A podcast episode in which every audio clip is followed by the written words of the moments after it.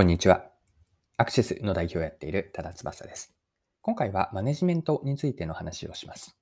この内容からわかることなんですが、マネジメントとは何かですね。マネジメントの本質を掘り下げていって、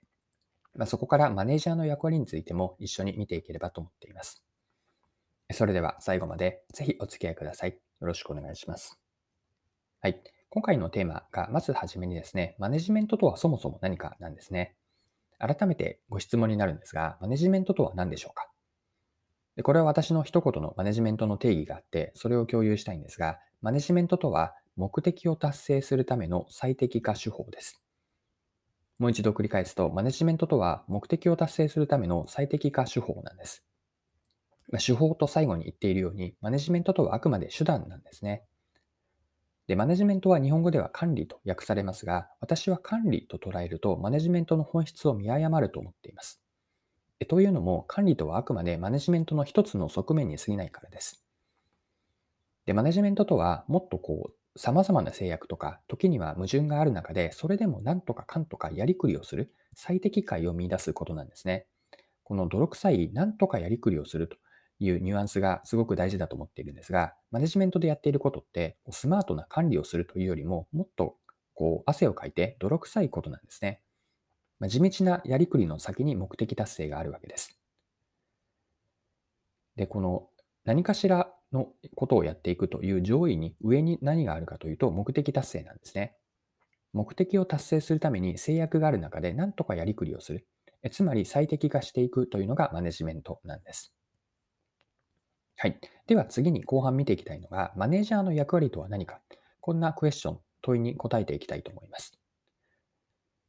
で、えっと、マネジメントの例、例えば組織マネジメントとか、マーケティングではブランドマネジメントなど、いくつかマネジメントってあると思うんですが、いずれにも共通すると思っているのが、マネージャーの役割は目的を達成することなんですね。これは先ほど私のマネージャー、マネジメントの一言の定義であった、目的を達成するための最適化手法と言ったんですが、まあ、上位にあるのが目的達成なんです。で、もう少し、じゃあ、目的を達成するためにマネージャーの役割は何かというと、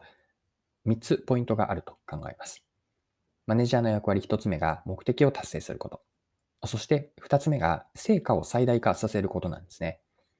3つ目が自分がいなくても回る仕組みを作っていくこと。これが私が考えるマネージャーの3つの役割だと思っています。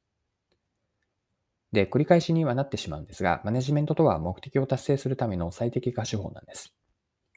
で、通常は目的を達成するときに何かしらのハードルとか阻害する問題が存在するんですね。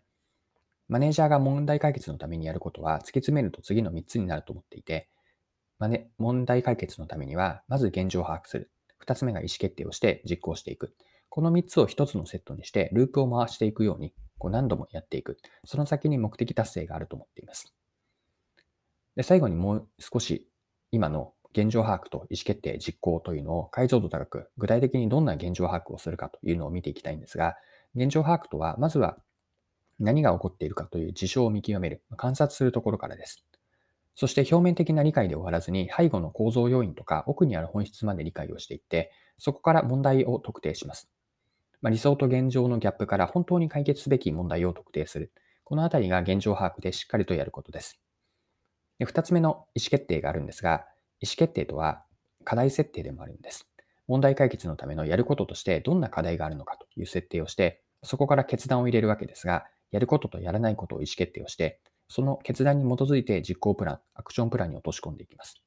具体的な行動計画とか、ま、タスク、何を誰がいつまでに、あるいはどういうフォーメーション、こう人とか組織の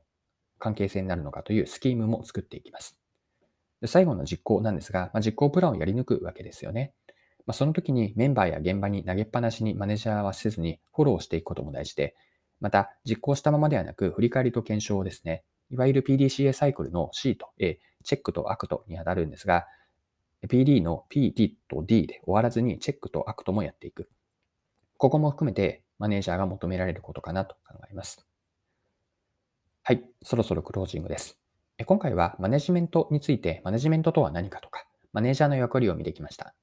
ま、最後にもう一度まとめとして、マネジメントとは何かについてまとめておきます。マネジメントとは目的を達成するための最適化手法と、こんな表現をしました。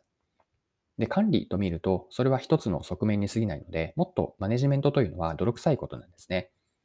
こう矛盾とか様々な制約がある中で、それでもなんとかかんとかやりくりをして目的を達成するために最適化を、最適解を見出すこと。まあ、このような管理というと、ともするとスマートな印象を受けてしまうんですが、もっと泥臭いこと。これがマネジメントなんです。はい。今回も貴重なお時間を使って最後までお付き合いいただきありがとうございました。